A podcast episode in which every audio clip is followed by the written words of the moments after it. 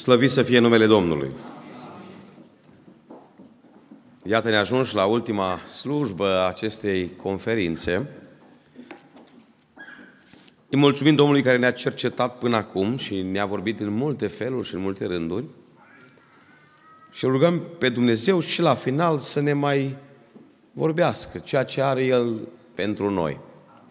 Un frate îmi spunea la masă, frate Emi, să tragi o brazdă lată, intri la adâncime, am zis că la o masă, când mănânci cinci feluri, de obicei ultimul fel e desertul, nu poate fi tot carne, că s-ar putea să vă necați. Eu zic că a fost și mâncare mai ușoară și mai grea. Acum, la final, aș vrea să mă apropii, zic că un mesaj destul de simplu, de textul pe care dumneavoastră l-ați propus. Pentru că pe mine însumi m-a provocat motoul acestei conferințe. Și vreau acum să citesc din Evrei, capitolul 5, exact acele versete și chiar înainte și după, pe care liderii acestei uniuni, sub călăuzirea Duhului Sfânt, le-au ales. Acele versete mie îmi vorbesc mult și mi se par lucruri atât de interesante. Zice cuvântul acolo, aș începe cu versetul 11. Asupra celor de mai sus, Evrei 5 cu 11. Avem multe de zis și lucruri greu de tâlcuit. Pentru că v-ați făcut greoi la pricepere. În adevăr, voi care de mult trebuia să fiți învățători, aveți iarăși trebuință de cineva să vă învețe cele din tâi adevăruri ale cuvintelor lui Dumnezeu. Și ați ajuns să aveți nevoie de lapte, nu de hrană tare. Și oricine nu se hrănește decât cu lapte, nu este obișnuit cu cuvântul despre neprihănire, căci este un prunc. Dar hrana tare este pentru oamenii mari, pentru aceia a căror judecată s-a deprins prin întrebuințare să o deosebească binele și răul. Aș continua și cu Evrei 6, pentru că nu se oprește aici ideea. De aceea, asta e concluzia practică, să lăsăm adevărurile începătoare ale lui Hristos și să mergem spre cele desăvârșite, fără să mai punem din nou temelia pocăinței de faptele moarte și a credinței în Dumnezeu, învățătura despre botezuri, despre punerea mâinilor, despre învierea morților și despre judecata veșnică. Și vom face lucrul acesta dacă va voi Dumnezeu. Amin. Un text interesant pe care frații l-au ales. Aici mi se pare că se prezintă un tablou al imaginii, o imagine a unui copil care se dezvoltă. Dacă veți uita la creșterea copiilor, voi care aveți știți mai bine decât mine, orice copil sănătos se dezvoltă după un anumit grafic de timp. Există niște standarde ale dezvoltării normale. Există niște vârste. Te aștepți ca la nu știu câte luni să apară dințișorii, dacă nu-i bai. Te aștepți ca la 9 luni, un an, să înceapă să umble. Cam tot pe la vârsta aceea te aștepți să vorbească. Așa e normal, dacă e sănătos. Te aștepți că la o anumită vârstă să alerge, te aștepți să aibă o anumită înălțime la o anumită vârstă, te aștepți că la o anumită vârstă să se maturizeze și să se căsătorească. Da? Există normalitate. Ce se întâmplă când nu este normalitate? Te alarmezi, nu? Eu am cunoscut părinți care pentru o mică întârziere au intrat în panică. Vai, nu vorbește, ar fi trebuit să vorbească. Unde e cel mai bun logoped din Germania? Ă, vai, nu umblă, hai la kinetoterapeut, trage-l de picioare, fă Atât de tare s-o panicat toți, panică generală, că ceva nu e în regulă. Nu vorbește la un an, nu umblă la doi. Nu e așa că te panichezi pentru că nu se verifică niște standarde normale. Toți copiii sănătoși, aproximativ, se dezvoltă la fel și când apare o întârziere te panichezi. Dar întrebarea mea e oare din punct de vedere spiritual, de ce nu e așa? Da, vedem în adunările noastre oameni care sunt copii și după 20 de ani de pocăință. Și nu ne panicăm. Lasă că se trezește el, frate. Păi sunt niște standarde, niște așteptări ale lui Dumnezeu până la urmă. Vedeți, în textul pe care l-am citit, există imaginea aceasta, spune cuvântul Domnului așa, voi care de mult trebuia să fiți învățători, aveți iarăși trebuință de cineva să vă învețe ce? Cele din tâi adevăruri ale cuvintelor lui Dumnezeu. Mai jos spune de aceea să lăsăm adevărurile începătoare. Cele din tâi adevăruri, adevăruri începătoare. Și în textul ăsta, adevărurile începătoare sunt comparate cu laptele. Și zice, adevărurile începătoare sunt lapte duhovnicesc, care în altă parte, Biblia spune că e și curat.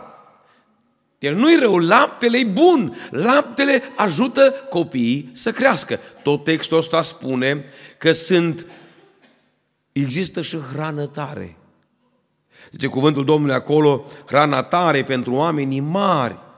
De aceea să lăsăm adevărurile începătoare, să mergem spre adevărurile desăvârșite. Sunt două feluri de hrană, da? Imaginea asta a hranei pentru copii, laptele, și hrana pentru oameni mari, hrana tare, carnea, mâncarea consistentă. Asta spune Biblia, e pentru oameni mari. Cuvântul despre neprihănire, zice. Cuvântul despre sfințire, lucrurile mai, uh, mai solide, mai serioase în pocăință.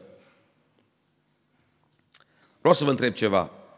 Dacă vin la dumneata acasă și văd un copil de 15 ani cu biberonul și cu sticla, care crezi că o să fie primul meu gând? Dumneavoastră ce ați gândit? E bolnav. Copilul ăsta are un retard. Cum la 15 ani cu biberonul? Deci, din punct de vedere natural, aici se transmite ideea că unii oameni rămân în infantilism spiritual. Și ceva care te, te și indignează. Cum adică el e cu Pampers și cu sticla la 15 ani? Înseamnă că ceva nu e în regulă. Ți și milă, vai săracul, vai săraca maică sa, dar cum face față cu el? Ar fi trebuit să mănânce carne.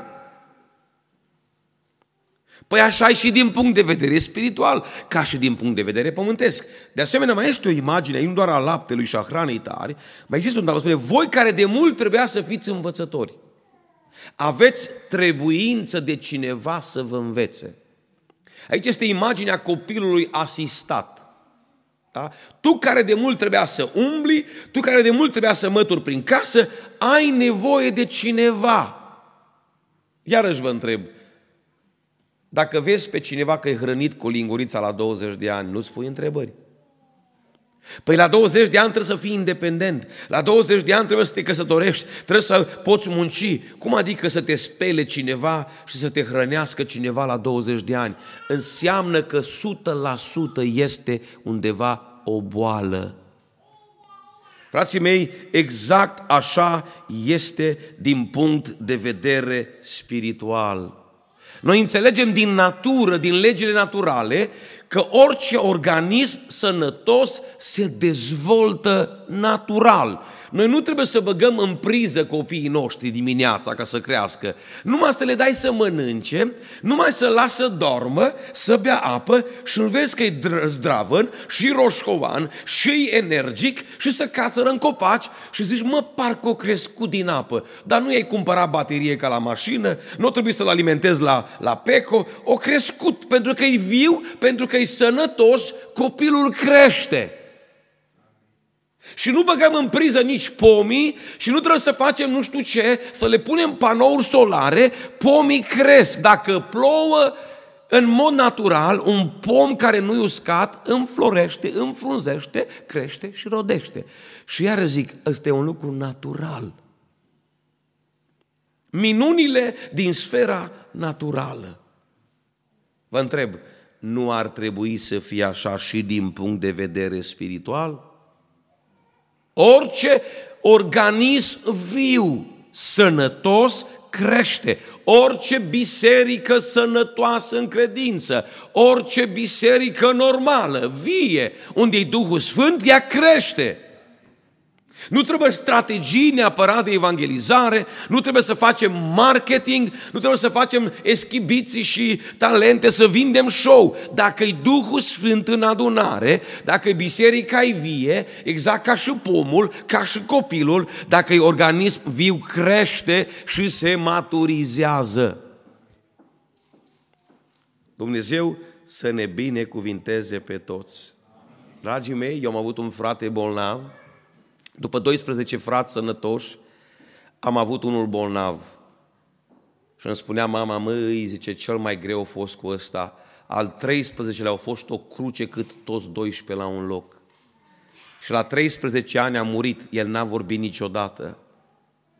Când am văzut pe crucea lui scriind a, a trăit 13 ani, m-am gândit, care 13 ani? Când vezi 13 ani pe o cruce, te gândești că a fost adolescent, ăsta a fost bebeluș toată viața lui. N-a vorbit, n-a știut să cânte, nu s-a putut hrăni singur, pentru că era bolnav. Dragii mei, există printre noi creștini bolnavi ei nu se dezvoltă natural. Ei spocăiți de 20 de ani și sunt tot la sticluță, sunt tot la biberon, sunt tot la pampers, iertați-mă. Ei sunt tot bebeluși spirituali, au nevoie de alții să învețe, au nevoie de lapte, nu rezistă la hrană tare. N-ar trebui să existe niște vârste spirituale în maturizarea creștinului. Până când oameni buni tot bebeluși? Asta au vrut frații să predicăm la conferință. Și îmi spuneau, frate mi, nu știm ce să facem, îmi spuneau între liderii Uniunii, parcă așa o plafonare în biserică. Oare ce ar trebui să facem ca să creștem, să ne maturizăm? Păi hai să vedem. Oare care sunt standardele lui Dumnezeu? Da, spuneam că la copii știm, la un an trebuie să umble, la trei trebuie să alerge, la șapte merge la școală, la 20 se căsătorește. Care sunt standardele vârstei spirituale în Biblie? Hai să vedem. În primul rând, mă uitam la un lucru interesant atunci când apare botezul pentru prima oară în Noul Testament, în Matei, în capitolul 3, spune cuvântul că Dumnezeu a trimis cu un anume Ioan, botezătorul, acesta a fost și numele, a predicat în pustia iudeii, a propovăduit Evanghelia și a botezat mii de oameni. Mă imaginez tot Ierusalimul ieșind la el, o evangelizare de succes. Era pe prima pagina ziarului, aș putea spune. Era un om foarte titrat. Tot Ierusalimul spune, toți locuitorii din împrejurimi au început să iasă la el să fie botezați. Mărturisindu-și păcatele, erau botezați. O intrat Duhul pocăinței în Israel și da, pocăința ai primul pas pe calea lui Dumnezeu. Dar zice cuvântul că, în moment dat, a văzut pe mulți din farisei și din saduchei că vin să primească botezul lui. Și le-a zis, pui de năpârci, cine v-a învățat să fugiți de mânia viitoare? Și auziți un cuvânt aici care pe mine mă pune pe gânduri. Faceți dar roade vrednice de pocăința voastră. Se pare că Dumnezeu așteaptă roade chiar înainte de botez. Păi când vine Duhul Sfânt și face nașterea din nou și transformarea, deja trebuie să se vadă roade. O, la noi nu e așa, frate. Știți ce mi se pare mie? Că botezăm prea ușor și prea repede. Ați mei, există o goană după cifre, după fotografii, după numere mari. Am botezat 10 și nu cerem standardul ăsta. Ioan a refuzat de la botez, pentru că nu era maturitate suficientă. Chiar și la botez trebuie să existe niște roade ale pocăinței. Oameni buni, când vine Duhul Sfânt trebuie să se vadă.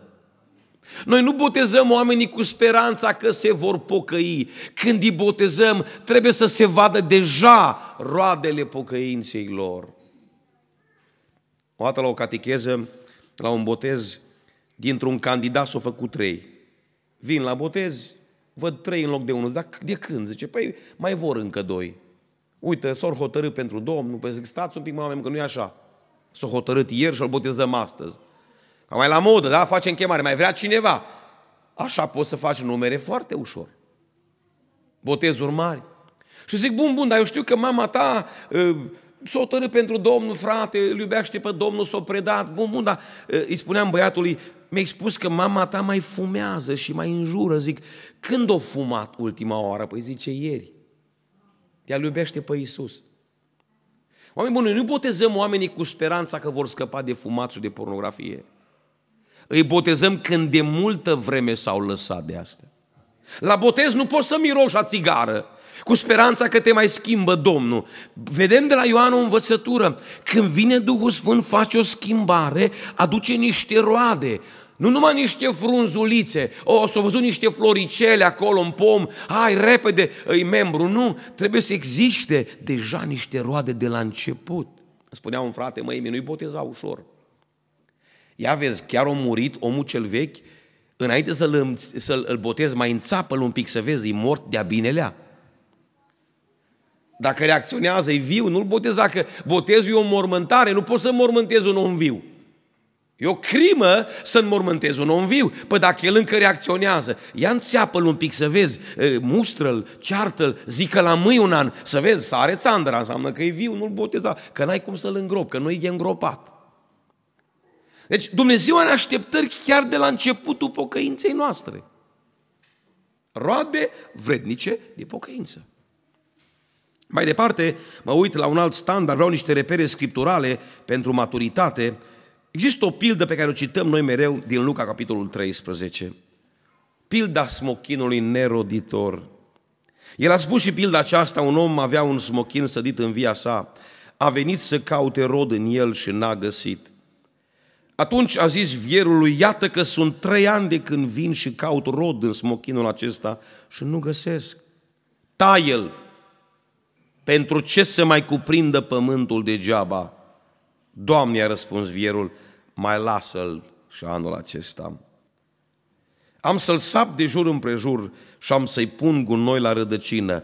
Poate că de acum înainte va face rod. Dacă nu, îl vei tăia. Mi se pare foarte interesant textul. Aici Dumnezeu ne dă chiar niște cifre. Biblia spune că stăpânul Dumnezeu are pretenție la rodire după trei ani. Eu cred, bazat pe cuvântul acesta, că la trei ani de la botez creștinul trebuie să fie deja matur. E biblic. Zice că Dumnezeu are niște pretenții. Pe cum adică de trei ani în via mea eu l-am sădit, eu am făcut gardul, l-am udat, l-am săpat, am pus gunoi la rădăcină. Pe cum adică eu îl țin aici degeaba să încălzească un scaun în biserică? De trei ani caut rod.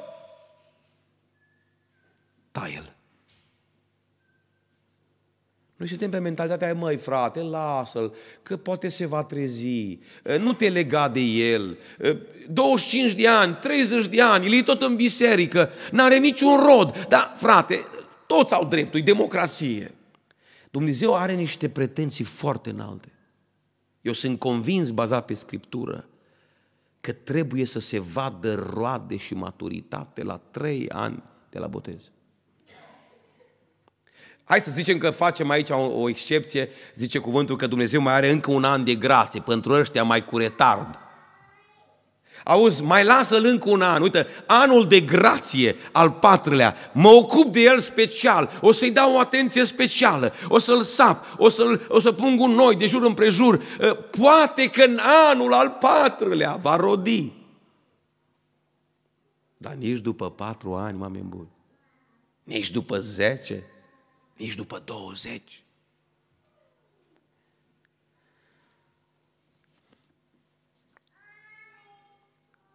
Mai am un argument. Toți apostolii Domnului Isus Hristos, fără excepție, la patru ani de la chemarea lor, au fost apostoli. Isus a demonstrat practic că în patru ani de zile, dintr-un vameș și dintr-un criminal zelot și din niște pescari needucați și firești, Dumnezeu, prin ucenicizare, poate să scoată apostol făcători de minuni. Ăsta e standardul lui Dumnezeu. În patru ani, Hristos a făcut dintr-un zelot, dintr-un vameș, dintr-un impulsiv ca Petru, dintr-un Iuda, a făcut din ei apostoli. Excepție fiind Iuda care au căzut, dar și el a făcut minuni.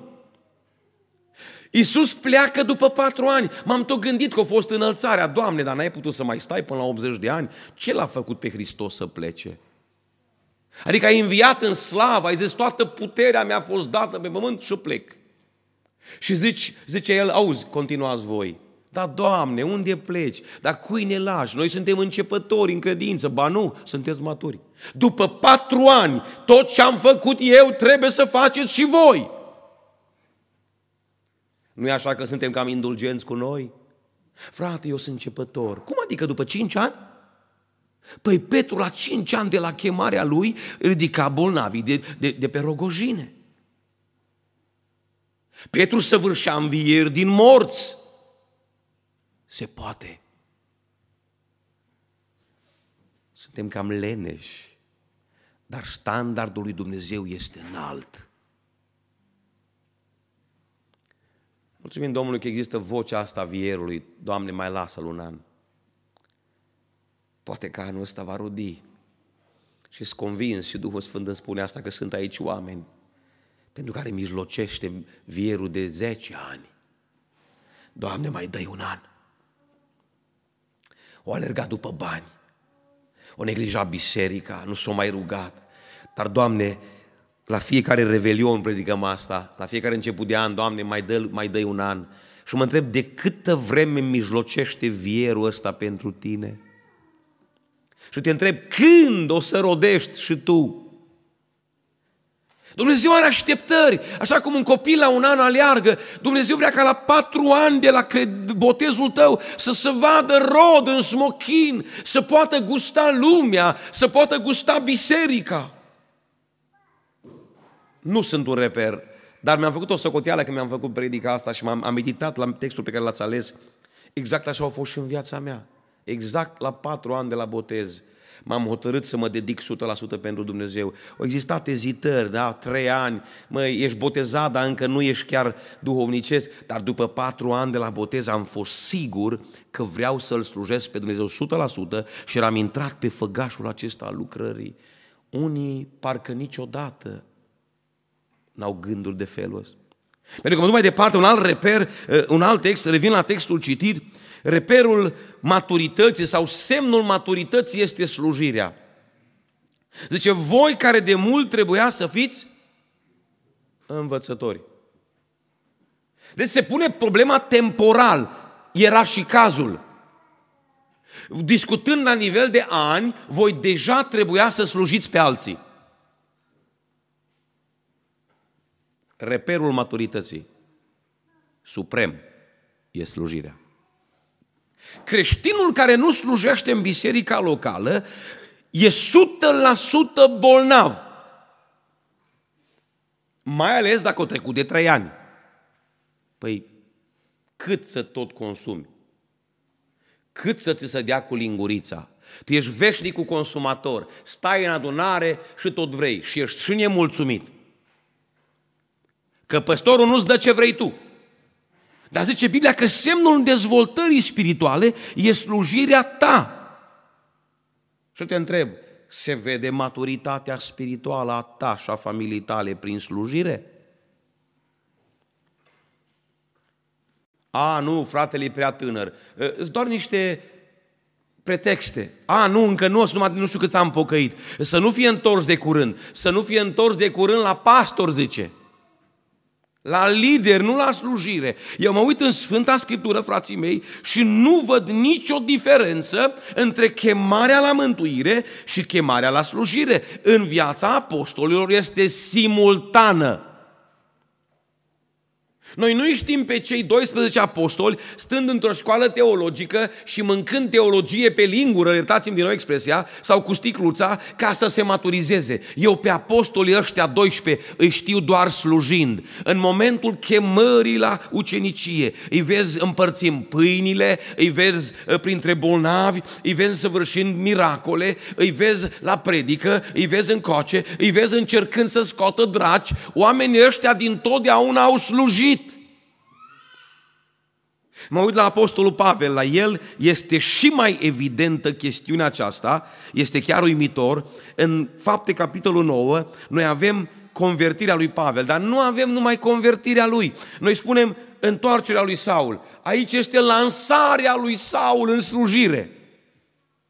În aceeași zi. Spune cum că Domnul botează cu Duhul Sfânt, Domnul îl, îl îngăduie să fie botezat în apă, îl convertește și zice în fapte nouă, după convertirea lui, spune așa, îndată a început să propovăduiască în sinagogi.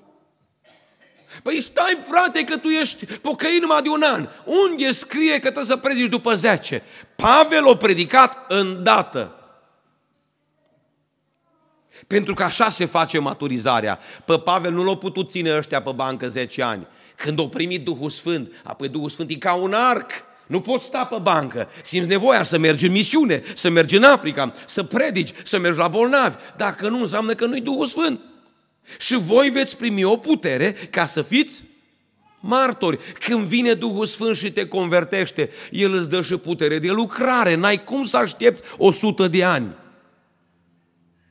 Domnul să ne binecuvinteze. Și un alt reper în, în maturizare, spuneam, chiar la botez trebuie să se vadă. După pilda smochinul nerodor, înțeleg că 3-4 ani ar fi de ajuns de ucenicizare. Asta vedem și în viața apostolilor. E de ajuns pentru a deveni maturi și semnul maturizării este slujirea. Voi care de mult ar fi cam trebuit după harta, după graficul anilor, ar fi trebuit de mult să predicați voi, nu să fiți învățați. Mai este un reper. Dați-mi voi să introduc în uh, discuția noastră și factorul vârstă. Frații mei, știți că în Sfânta Scriptură există cerințe speciale pentru oamenii în vârstă? Da, Dumnezeu are pretenții de la oamenii cu pericărunți. Mai mari decât de la tineri. Biblia e aceeași, sunt standard, dar există și pasaje particulare. Și zice cuvântul și o să mă duc mereu la Tit, aici am o altă predică din care iau doar câteva părți, zice cuvântul acolo, spune că cei bătrâni, a, deci la bătrâni există niște standarde mai înalte. Păi nu e normal ca la 60 de ani să fii mai pocăit ca la 20? Păi e și logic. Zice, spune că cei bătrâni trebuie să fie treji, vrednici de cinste, cumpătați. Și acum îmi place mult asta. Cum? Sănătoși sau maturi în credință. Adică te aștepți la un tânăr să fie mai zăpăcit, mai firesc, mai zurlubatic, mai instabil, dar la un bătrân nu. Frate, dacă nici la bătrânețe, când? În purgatoriu? Păi frate, când? Ai perii cărunți, ai umblat cu Hristos 30 de ani. Când te maturizezi? Zice că bătrânii trebuie să fie sănătoși, solizi, maturi în credință. Eu când am fost mai tânăr un pic, am făcut o singură lecție de pilotaj în viața mea. Am avut un prieten pilot, făcea școala în America, în Los Angeles, sau în zona aceea. Și mi-a spus, măi, uite, eu caut prieten să-i duc cu avionul să fac ore de zbor. Trebuie să bifez nu știu câte sute de ore ca să devin pilot și își tot purta prietenii prin Phoenix, făcea ture cu ei. Cum alții se plimbe cu BMW, el se plimbea cu avionul. Avea un avion micuț de la școală, mai vechi, și tot ne plimba. Zice, nu vrei să te duc la școală? Și bă, ce bine ar fi. Hai, du el făcea ore, eu scuteam biletul și m-a dus din Arizona până în California, o distanță de câteva sute de kilometri, cu un avion. Zic, hai să văd și eu cum e, hai că te învăț să conduci avionul, zice. Când mă duc la aeroport, mă uit, un avion mic. Deci hai să-l scoatem din parcare, l-am scos noi pe el. Zic, cum ne duce ăsta pe noi dacă noi îl ducem pe el? Ca o bicicletă, un pic mai mare. Mic, ușor, l-am împins cu mâna pe pistă. Zic, da bă, ăsta ne duce pe noi? Zic, da, ne duce când intru în avion, când trântesc ușa, parcă era personal din 70, un tren, trosc, un avion de pe vremea lui Ceaușescu, adică. Mă uit în spate, încăpea numai bagajul, eu și el. Parcă eram într-o motocicletă cu ataș. Mergem pe pistă, mititel, așa. Zice, băi, mi vezi că s-o ars becurile, ține farul ăsta pe geam să putem decola, când am auzit. M-a lăsat inima. Zic, cum adică, nu avem nici becuri? Zice, s-o ars, dar tu ține lanterna pe geam să vedem. Când am auzit asta, zic, e clară treaba cam ce fel de avion fac ăștia școală, pe ce fel de avion. Decolăm repede avion ușor, ajungem în aer, zice, ai condus și tu. Păi cum că, eu nu știu, las că vezi, trage de maneta asta. Trăgeam, ne dădea pe spate, trăgeam, ne băgam în stânga, dar erai în aer, făceai tumbe cât vroiai. Nu era niciun risc. Când pe dreapta ne culcam, când pe stânga, când cu capul în jos. Bă, ce frumos, parcă ești la joystick, la jocuri. Ei, era ușor în aer. Când am ajuns la destinație, zice Emi, nu mai pune mâna pe nimic. Gata, pune mâinile la spate, stai cu minte, aterizăm. La aterizare niciun centimetru n-ai voie să greșești. Aterizarea trebuie să fie perfectă. Și a intrat specialistul la butoane. Și a aterizat perfect. Ei, bătrânețea e vârsta aterizării în veșnicie. La tinerețe mai faci tumbe, te mai dai peste cap, iar te restaurează frații. Adică nu că e scuzabil, da? Se întâmplă. Dar frații mei, la bătrânețe nu-i timp de tumbe. La bătrânețe nu-i timp de șmecherii și de de-astea, piruete. La bătrânețe, aterizarea trebuie să fie perfectă. Nu mai poți să fii firesc. Mă uit la unii bătrâni sensibili ca niște copii, fraților. Frate, eu mă potignesc. Măi, dar de o viață tot te potignești. El se potignește în cravată, el se potignește în tineri, el se potignește în tobe, el se potignește în freze. Păi frate, știi ce înseamnă să te potignești? Ce înseamnă a potigni limba română? A să împiedica, nu? Cine să împiedică la doi pași? Bebelușii, frate, ăla care abia învață să umble. La un an mă vezi că boc în nas. Iar îl ridici, iar, păi la 60 de ani tu încă te împiedici? Păi înseamnă că ești bebeluș cu părul alb. Păi maturitatea ar trebui să însemne să nu te mai tot potignești în toată lumea. El să potignește. Dacă nu faci pe placul lor, e scandal în biserică. Și frații mei, asta e surpriza dureroasă a slujirii mele. Întâlnesc oameni cu perii cărunți, imaturi spiritual.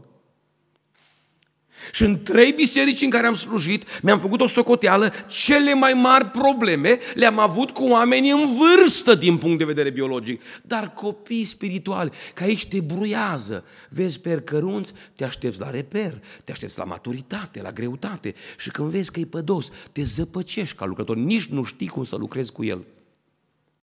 Care o vârstă, nu poți să-l jignești. Domnul să ne binecuvinteze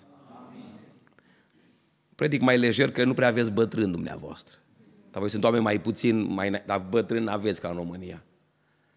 Există tare mulți oameni în vârstă și cârâiți în adunări. Și mă întreb, mă, ce-a făcut 50 de ani pe calea Domnului? Asta e maturitatea lui? Tot la forme au rămas, tot acolo se luptă. Nu înțelege nimic mai mult după 50 de ani de pocăință, el tot se împiedică și se potignește și e sensibilicos ca un copil și tot cade și el să-l ridici ca pe un bebeluș. Și surori care sunt în vârstă și nu știu să îmbătrânească. Se sclifosește mai rău ca o fată fecioară. Are copii mari și își aranjează mai tare ca o puștoaică. Soră dragă, trebuie să înveți, să îmbătrânești. Sunt niște standarde, niște așteptări. La 45 de ani nu te aranjezi ca la 20. La 60 nu mai zic. Ce vrei să impresionezi? Pe cine tu, băbuță, vrei să impresionezi? Și frații mei, sunt niște anomalii. În loc să se maturizeze, parcă îl pierd mintea. Păi tu te sluțești mai ca una de 20 de ani, dar te-ai măritat de 30 de ani, ce mai vrei? Adică un pic de cumpătare, un pic de maturitate, odată cu vârsta. O, Doamne, învață-ne să îmbătrânim. Să ne maturizăm o dată cu vârsta. Pe măsură ce biologic devii mai matur, e normal să fii și mai matur spiritual. Asta mă învață Biblia. Spune că cei bătrâni trebuie să fie sănătoși în credință. Domnul să ne binecuvinteze. Am încercat să trasăm niște vârste ale vieții spirituale. Dacă mai vreau să pun o întrebare a doua, în partea a doua, și nu vreau să fiu excesiv de lung, spuneam că e un fel de desert, sper să nu se transforme în altceva, să rămână desert. Oare care sunt secretele maturizării, oameni buni? Ce ar trebui să facem să ne maturizăm la vreme? Oarecum repetăm câteva lucruri care le-am spus.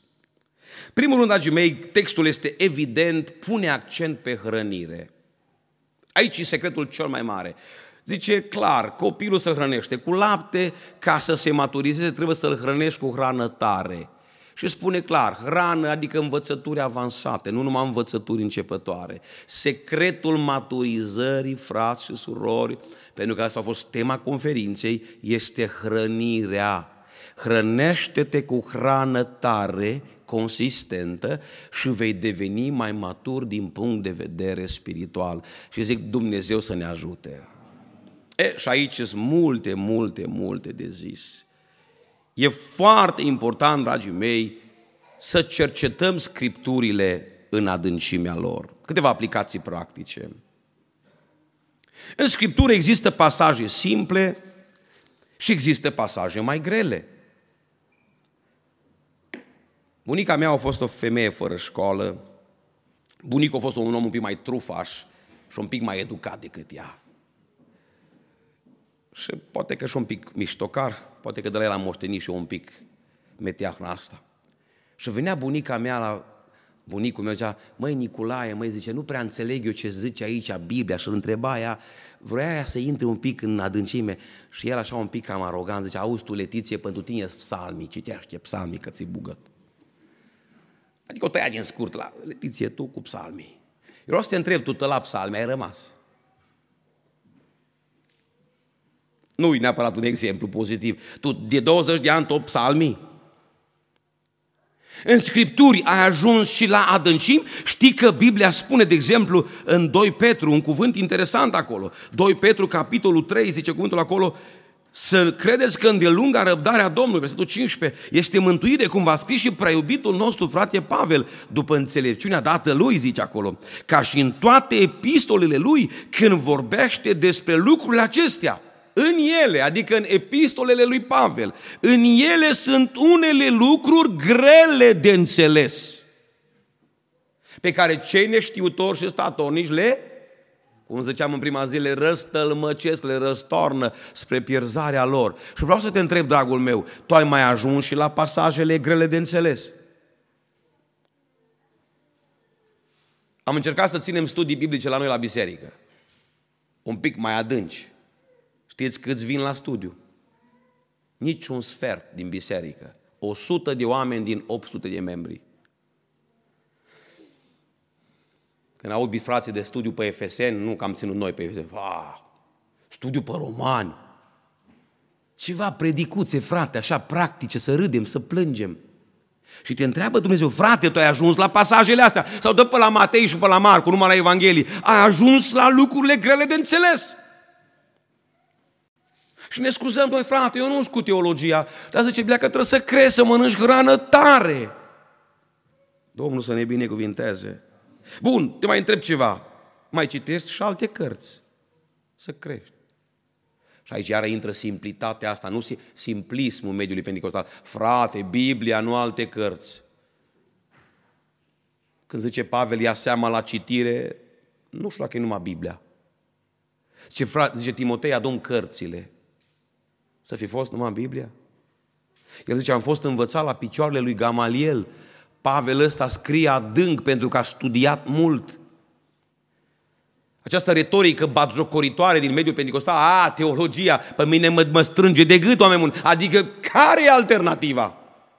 Poveștile de la învoanele noastre, întâmplări cu mame, cu copii, lacrimogene, aia să fie maturitatea a, frate, lasă-ne cu teologia. Fratele meu a fost cam teolog, cam învățător, așa, parcă prea ne-o chinuit. Și cum simte gust de carne, scuipă bebelușul, el vrea lăptiuc. O fost la conferință, dar parcă nu a fost, parcă dacă era mai, mai cum. Dumnezeu să ne dea maturitate. Să citim și alte cărți. Și vreau să pun o întrebare, frate, noi Biblia, tu nu citești alte cărți pentru că citești foarte mult Biblia? Că dacă e așa, slăvit să fie Domnul. Zic unii, frate, noi nu avem timp de alte cărți, noi Biblia. Dar întrebarea mea e, tu nu citești alte cărți pentru că chiar citești trei ore pe Biblie? Sau nu citești alte cărți că stai pe telefon? Aici e comparația. Decât alte cărți, mai bine Biblia. Dar decât telefoane și televizoare și telenovele, mai bine alte cărți. Bun, legat de predici. Ce fel de predici asculți? Astea îți definesc maturitatea. Cam pe unde dai click la marele bufet suedez numit YouTube. YouTube-ul exact ce am avut noi acum la masă, da? Te duci și ți ce vrei. Unul și-a lapte, a fost și lapte, slavă Domnului. Pentru cine a vrut lapte, a fost lapte dimineață. Iei lapte, acolo la fruștiuc, mai pui nu știu ce gem. E, dacă vrei, ești mai mare, așa categoria, mai iei niște cărniță, erau și niște salamuri pe acolo. Îți alegi ce vrei. Așa e și YouTube-ul ăsta. Dai click unde îți place. Și acum te poți verifica. Tu cam ce asculți pe YouTube? Că zice Biblia să lăsăm adevărurile începătoare. Nu că ar fi rele, dar mai lasă-le, frate. Pe mine un pic mă disperă și o spun din perspectiva unui evanghelist, ca să nu credeți că vorbesc de rău pe alte din invidie. Mă disperă obsesia mediului pentecostal cu evangeliștii. Ăștia ca ursul de la circ, în toată lumea, sunt cei mai iubiți lucrători. Oh, ce fain să fie evanghelist!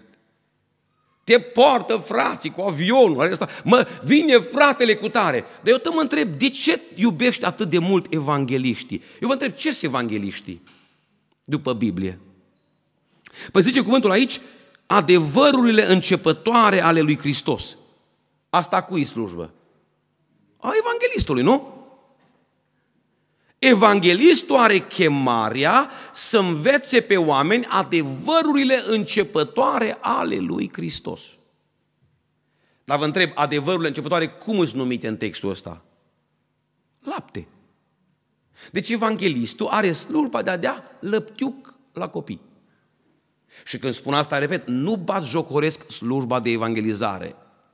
E o chemare specială. Evanghelistul se ocupă de adolescenții nenăscuți din nou și de oamenii de afară. La ăștia nu le poți da carne, că i-ai terminat. La ăștia trebuie să le dai lapte. Evanghelistul nu e simplu pentru că este superficial, pentru că e un predicator uh, ne, ne, lipsit de profunzime, ci pentru că are o chemare specială să dea lapte. De eu nu înțeleg de ce se umple biserica când vine un evanghelist cu pocăiți dacă la Dej vreau să umplu biserica, chem un evanghelist. Băi, frate, nu mai este loc.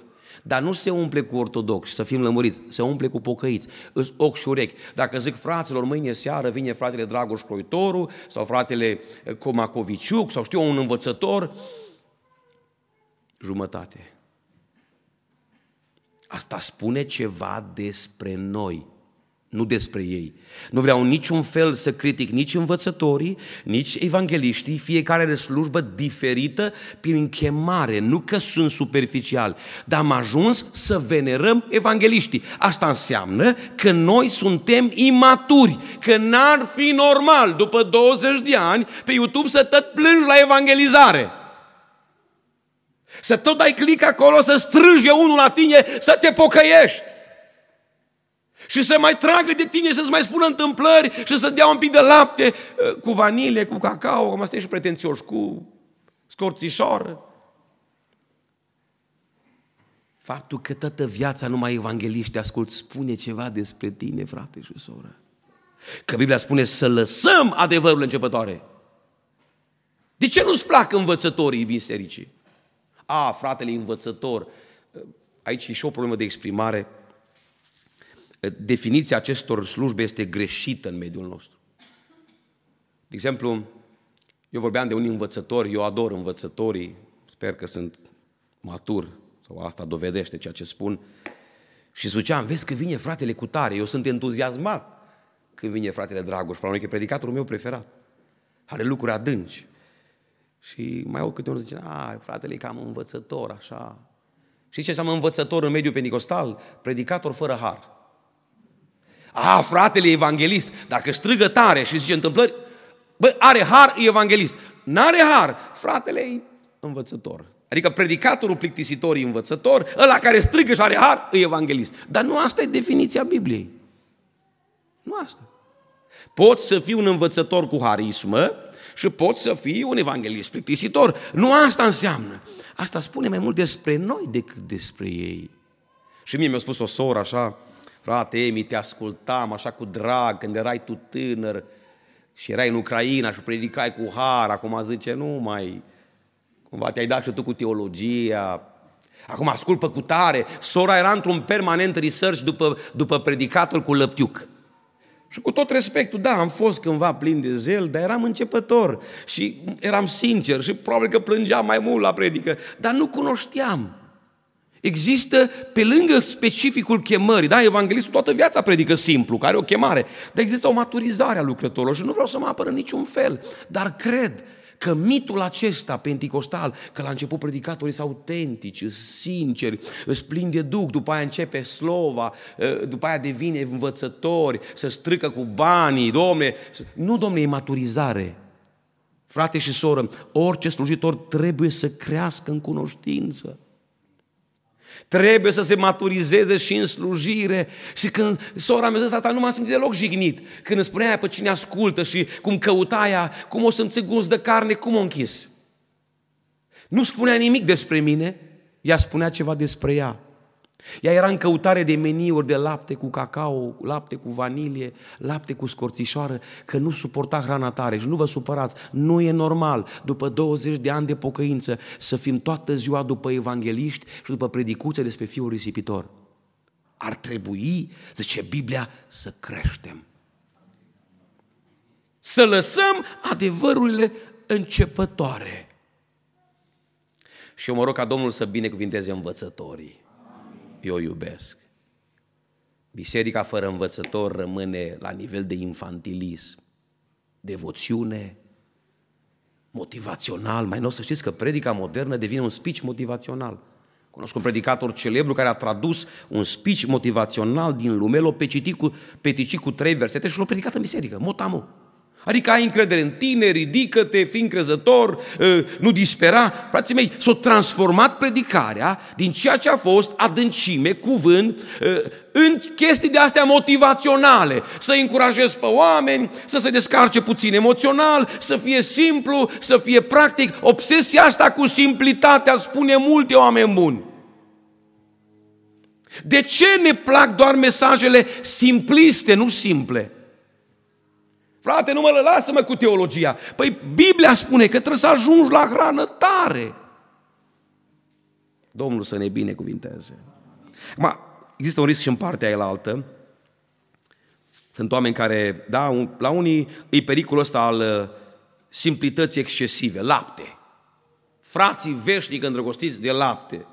Unde se evangeliști, buluc și ei. Măcar că la 20 de ani de pocăință n-ai avea nevoie de niciun fel de evangelizare tu. Evangeliștii care vin la noi sunt pentru ăia din lume, nu pentru tine. Și clicuri acasă după evangeliști sunt și mai surprinzătoare. Bă, la biserică ești poate obosit, dar când vrei să asculți ceva să crești, păi dă click la ceva mai greu. Intră și tu la bufetul suedez, la categoria carne. Uitați-vă la vizualizări. Unde sunt multe vizualizări pe internet? La evangelizare. Și nu nepocăiți să dau click. Noi. Noi. Mai există și riscul sofisticării excesive. Intru acum în epistola lui Tit. Epistola lui Tit este foarte interesantă, este singura care vorbește atât de insistent despre învățătura sănătoasă. Sunt oameni care se sofistică și devin foarte așa, domnule, eu nu mai beau lapte, eu nu, eu vreau hrană tare. Și există riscul ăla să nu mănânci mâncare sănătoasă. Să intri cumva pe internet la învățături foarte exotice, foarte interesante, dar periculoase. Maturitate nu înseamnă să asculți orice. Zice Pavel aici, interesant lui Tit, Tit zice, cuvântul lui Dumnezeu, toată epistola spune asta, tu însă vorbește lucruri care se potrivesc cu învățătura sănătoasă. Dragii mei, este foarte important ca să ne maturizăm, pentru a ne maturiza, să ne hrănim cu învățătură sănătoasă. Eu când eram copil, mi-amintesc că era pentru mine o cinste să mă ducă colegul meu de bancă la McDonald's. Era primul McDonald's din Arad, eram fascinat, McDonald's. Tata era sărac, 12 copii, niciodată nu ne ducea la McDonald's. Colegul meu de bancă era mai bogat și din când în când mă scotea. Când vedeam luminile alea, știi, pentru un român comunist, că am fost crescut în comunism, să vezi luminițele alea, marketing Cum ați avut și voi, poate, prima dată șoc în Germania. Măi, ce frumos e! Și, într-adevăr, mâncam de parcă eram în grădina Edenului, la pomul cunoștinței binului și răului. Așa mâncam cu o poftă extraordinar, McDonald's. Mă, când am crescut mare, am aflat de pe internet că McDonald's ăsta nu e sănătos. Că fast food-ul nu e bun pentru sănătate. Acum așa să mă duci pe banii tăi, nu mă mai duc. Și vă mulțumesc că nu m-ați dus la McDonald's. Că nu mănânc. Mă uit la tine și beau un suc. E gustos, dar nu e sănătos. Știți că sunt și printre noi oameni care se îmbolnăvesc spiritual sub pretextul ăla de maturitate pentru că consumă mâncare nesănătoasă spiritual? Învățătură sănătoasă. Tu însă vorbești lucruri care se potrivesc cu învățătura sănătoasă. Frații mei, într-un cuvânt practic, feriți-vă de McDonald's-ul spiritual de pe internet. Fiți responsabili la ce dați click. Domnul să ne binecuvinteze.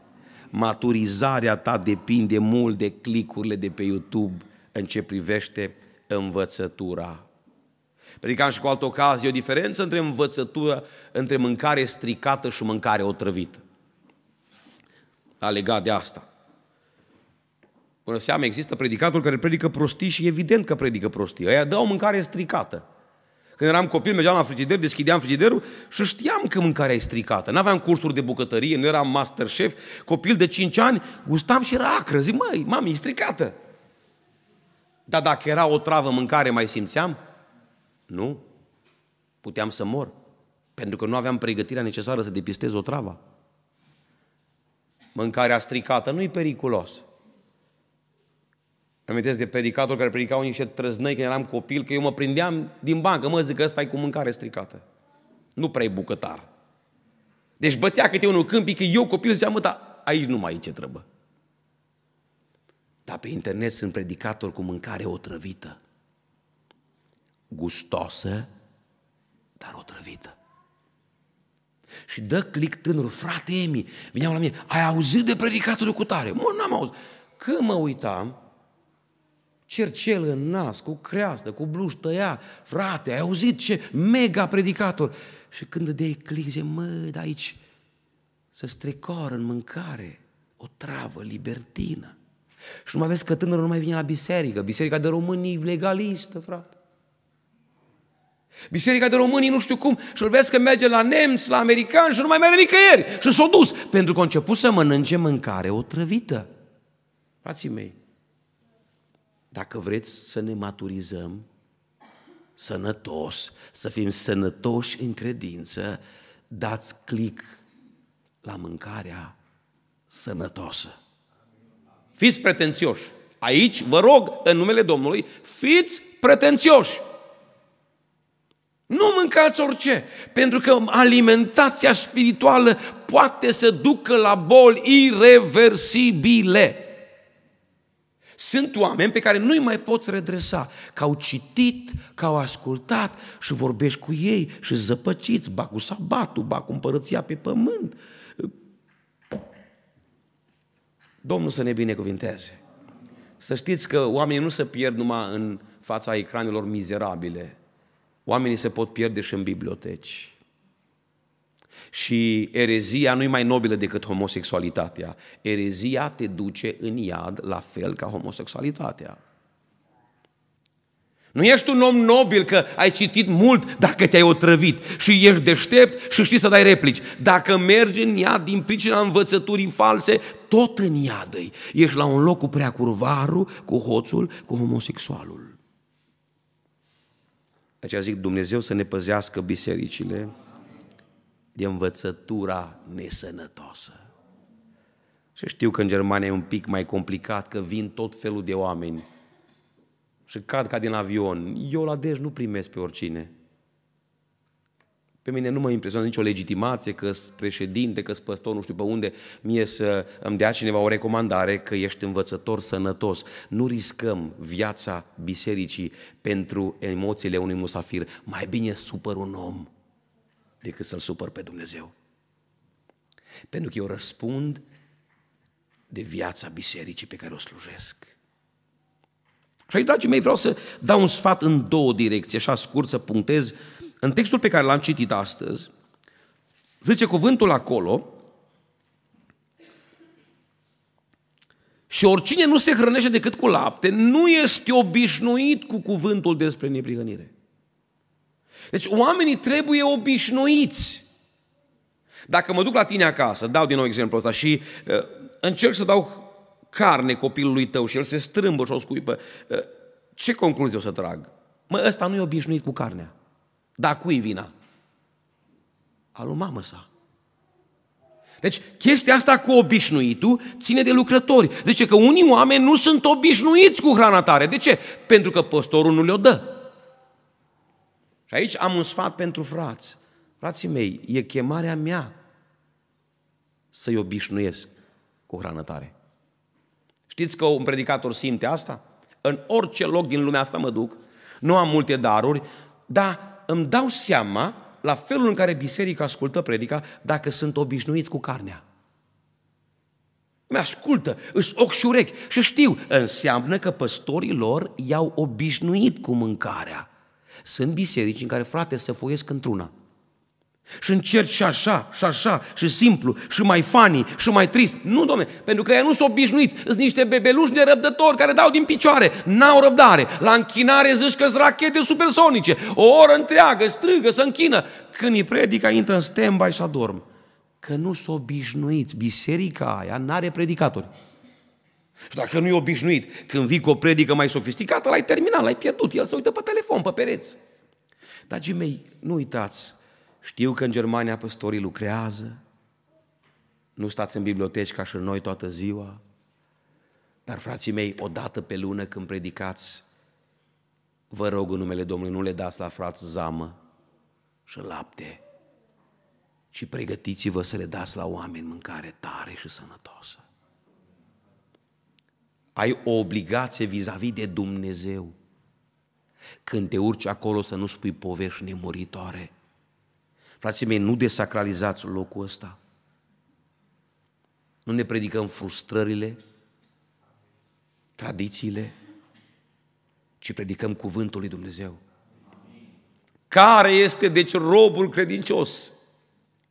Pus de stăpânul său, Matei 24, peste ceata slugilor sale, ca să le dea hrană la vreme potrivită. Eu sunt chemat să-mi dovedesc credincioșia prin faptul că dau hrană.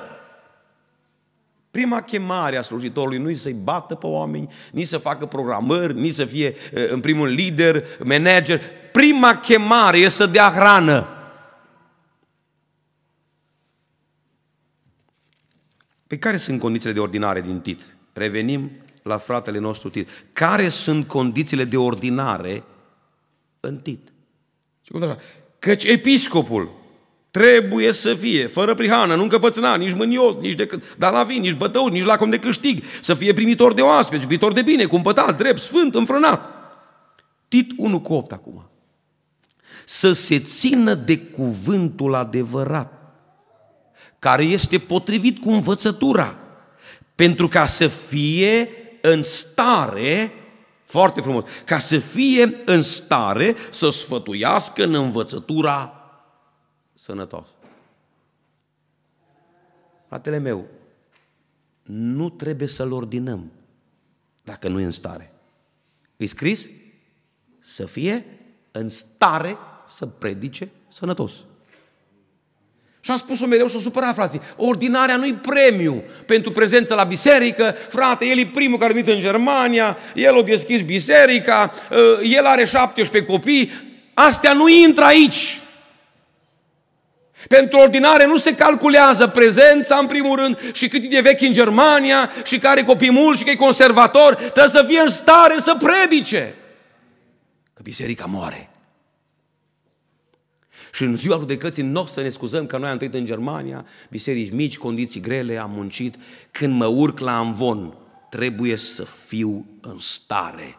Frații mei, amvonul e pentru bucătari. Dacă nu e bucătar, să stea în bancă. Pentru că în mediul românesc pendicostal ne-am dus într-o extremă periculoasă. La american predică un singur om, păstorul. Nu-i bun. La români predică toți bărbați. Dacă e în stare să stea în picioare, să lege două vorbe, frate, zici și tu ceva. Eu sunt pentru o medie. Ar trebui să predice mai puțini și cei care știu să predice. Domnul să ne binecuvinteze. Dar am un sfat și pentru biserică. Pentru că aici nu spunem despre obișnuință, da? Părintele își obișnuiește copilul cu hrană tare. E datoria mea să-i dau mâncare. El a început să strâmbă. Orice bebeluș când schimb laptele cu carnea să strâmbă. Noi nu suntem chemați să placem bisericii. Suntem chemați să-i provocăm la mai mult. Nu să predicăm pe gustul bebelușilor, ci noi să-i târâm oarecum, să-i maturizăm, să-i forțăm puțin, dând o hrană mai tare. Chiar dacă o să reacționeze, să, să știți că reacționează. Nu le place hrana tare. Dar mai zice cuvântul aici, dar hrana tare este pentru oamenii mari, pentru aceia căror judecată s-a deprins prin întrebuințare. Da? S-o învățat prin exercițiu, termen modern. S-o învățat prin exercițiu. Aici e datoria omului. Eu sunt chemat să-l obișnuiesc, să-l provoc, să-i dau gustul, dar tu ca om trebuie să te înveți deci că oamenii mari se învață prin exercițiu. E datoria ta să cauți hrana tare. Și iarăși revin la ce am spus, frați, dragi și surori, mare grijă ce căutați voi. Că noi, păstorii, nu mai controlăm procesul de hrănire al bisericii. Din păcate, noi nu mai suntem responsabili ca pe vremea lui Ceaușescu, când oamenii mâncau, ce dădea păstorul? Acum fratele modern merge acasă, e nemulțumit de păstor și dă click, știți dumneavoastră unde da? la marele bufet, la predici interesante și de aici încolo dumneavoastră răspundeți înaintea lui Dumnezeu ce mâncați. Feriți-vă de McDonald's, de mâncarea gustoasă și otrăvită și căutați să vă hrăniți cu învățătura sănătoasă. Domnul să ne binecuvinteze.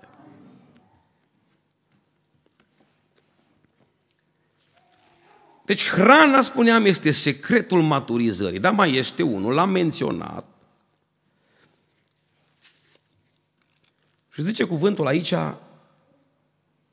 voi care de mult trebuia să fiți învățători. Al doilea secret al maturizării, și am anticipat, este slujirea. Dragi creștini, dacă nu slujiți, sunt semne serioase de întrebare despre credința dumneavoastră. Sunteți biserici mici și aveți toate șansele să vă implicați toți. Din păcate, în bisericile mari din România, noi avem foarte mulți consumatori.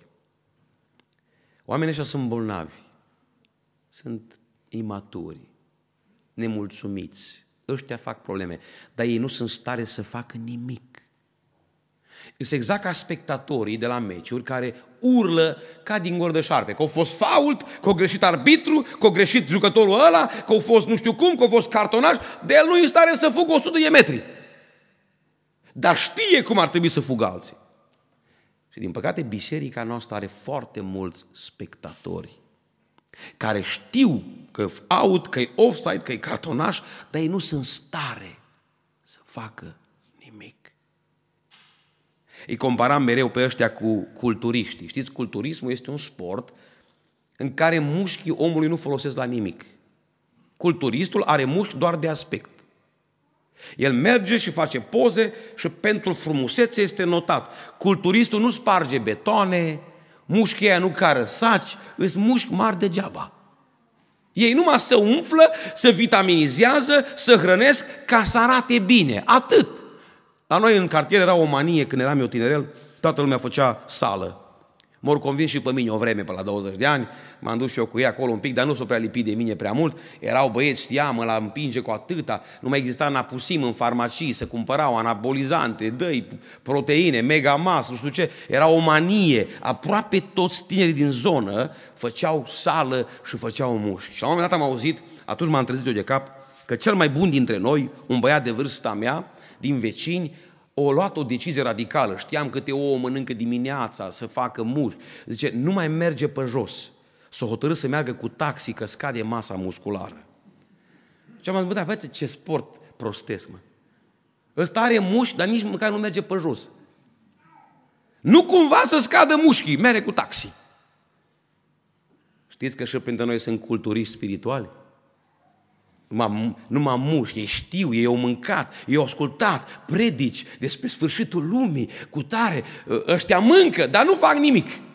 Au mușchi pentru frumusețe, dar nu-s folositor la nimic. Un culturist nu sparge betone, nu ajută o văduvă, nu cară saci, nu mere în misiune, el face poze. Și printre noi plini de ăștia să înfoaie, îți plin de cunoștințe, dar de făcut nu prea fac nimic pentru Dumnezeu. E bine, oamenii ăștia nu sunt dezvoltați natural și sănătos, sunt imaturi din punct de vedere spiritual. Dragi creștini, eu vă chem acum la final să vă gândiți serios cât de mult vă implicați dumneavoastră în slujire. Pentru a ajunge matur spiritual, cel mai bine te formezi în lucrare. Eu am spus la mulți, măi, nu veniți membri la noi. De ce veniți? Pentru că suntem mulți? Pentru că avem cor bun? Tu la mine în biserică n-ai loc în slujire. În biserica ta acolo la țară, tu slujești, tu vei fi mai sănătos, mai matur, te vei forma mai bine slujind în biserica mică decât la noi în biserica mare. Că secretul nu e numai să ai predici bune și coruri bune, ci să te implici tu. Știți că de fapt slujirea ne determină să fim un pic mai pocăiți?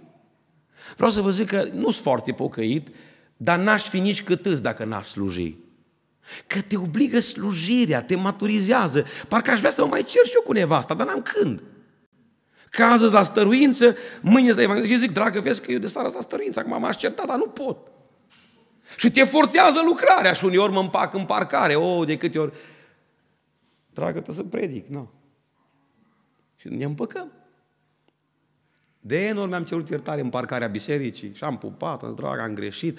Păi slujirea te forțează. Nu poți să fii un om firesc, că te, te forțează. Pe când ai de câte un demonizat, de câte o luptă spirituală, te trezești, îți zboră tăți euroii, ă, toate visele lumești. Mai e nevoie de autoritate în biserică. Te întâlnești cu cazuri grele, divorțuri. Băi, te pune pe pocăință, te pune pe genunchi, te întreabă oamenii la răscruci. Doamne, si matur, ce să le zic? Și slujirea te maturizează mai mult decât orice.